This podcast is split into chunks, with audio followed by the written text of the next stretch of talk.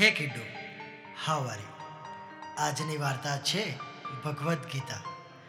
એક ગામમાં એક ડોસો અને તેનો પૌત્ર બંને રહેતા હતા. ડોસાની આદત કે રોજ સવારે વહેલા ઉઠી પોતાની ખુરશી પર બેસી અને ભગવદ્ ગીતાનો પાઠ વાંચે.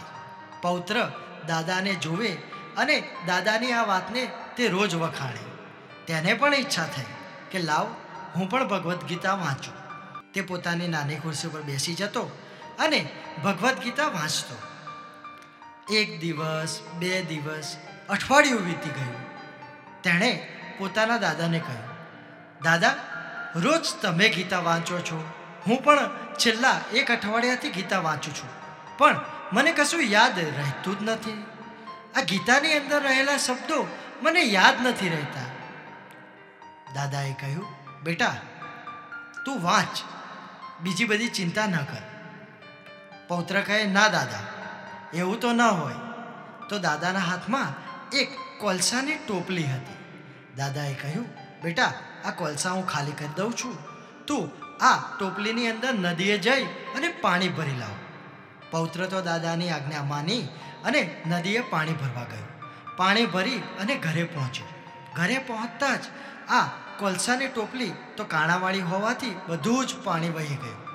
પૌત્ર આવ્યો અને દાદાને કહ્યું, લો દાદા, પાણી. દાદા કે, પાણી ક્યાં છે?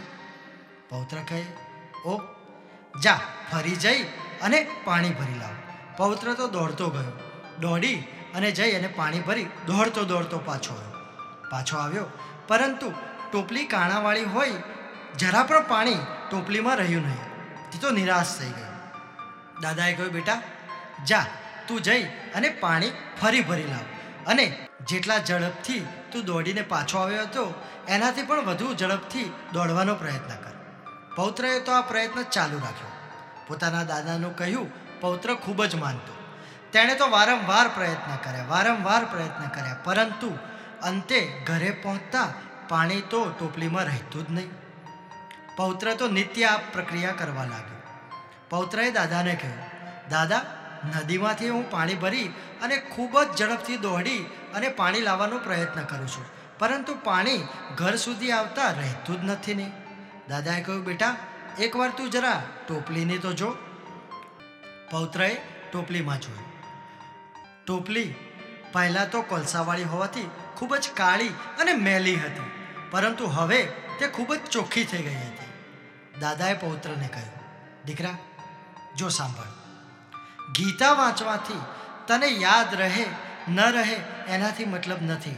પરંતુ ગીતા વાંચવાથી તારા શરીરની, તારા આત્માની જે શુદ્ધિ થાય છે, એ આ શુદ્ધિ આ ટોપલીના જેમ જ છે. પૌત્ર આ ગૂઢ રહસ્યને સમજી ગયો અને તે નિત્ય ગીતાનો પાઠ કરવા લાગ્યો.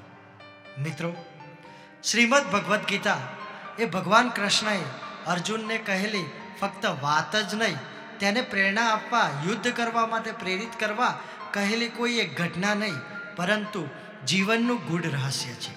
તે ભલે યાદ ન રહે, પરંતુ તેનાથી આપણા જીવન, આપણા આચરણ, આપણા આત્માની શુદ્ધિ થાય છે.